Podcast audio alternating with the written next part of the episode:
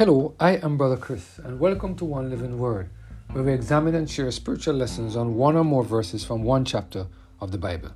Today we're focusing on the topic, I'm Gonna Make It, based on our reading of 1 Chronicles chapter 27, verse 1. Let us hear what the word of the Lord has to say in this passage of Scripture.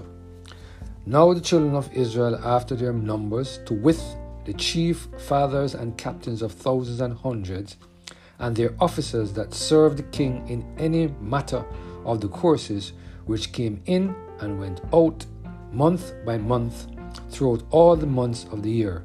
Of every course were twenty and four thousand. The Bible makes it clear that as children of the Heavenly Father, we are engaged in a constant battle with the forces of evil. The Bible reminds us that Satan is like a roaring lion seeking whom he may devour. He knows that he has but a short time before Jesus comes the second time, and therefore he is pulling out all his stops to make sure that he can rob as many of us as possible of eternal life. The same way that Satan used the heathen nations to attack the children of Israel is the same way he will use the people around us today to attack the church. In 1 Chronicles 27, as we just read in verse 1, we see the king implemented a system that was geared to protect the children of Israel from the heathen nations that Satan would have used to come up against them. And we just read exactly what uh, David would have put in place. Matthew Henry, in his commentary on this passage of scripture, he said the following, and I quote we have here an account of the regulation of the militia of the kingdom. David was himself a man of war and had gone or done great things with the sword. He had brought into the field great armies. Now, here we see, or we are told, how he marshaled them when God had given him rest from all his enemies. He did not keep them all together for that would have been a hardship on them and the country.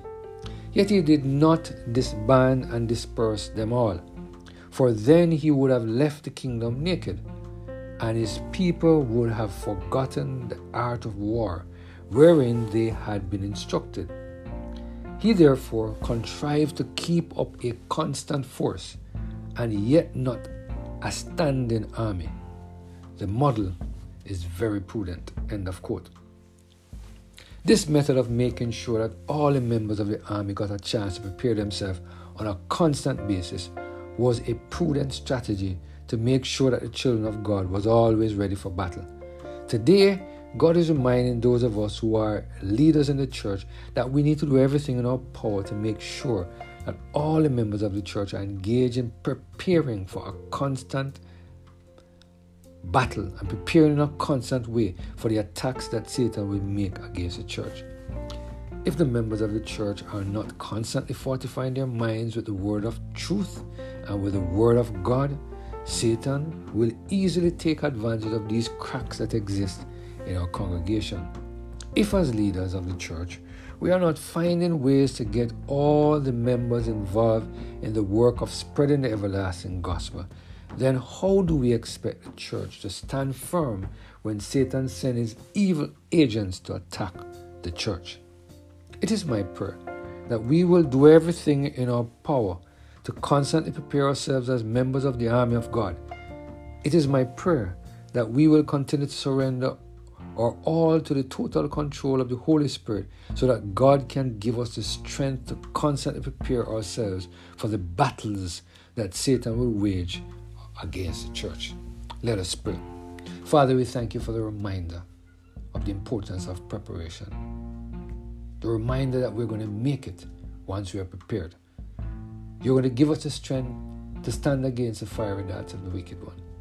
Thank you, Lord, for this reminder. Today we pray to Jesus Christ, our Lord. Amen. Have a blessed and Holy Spirit filled.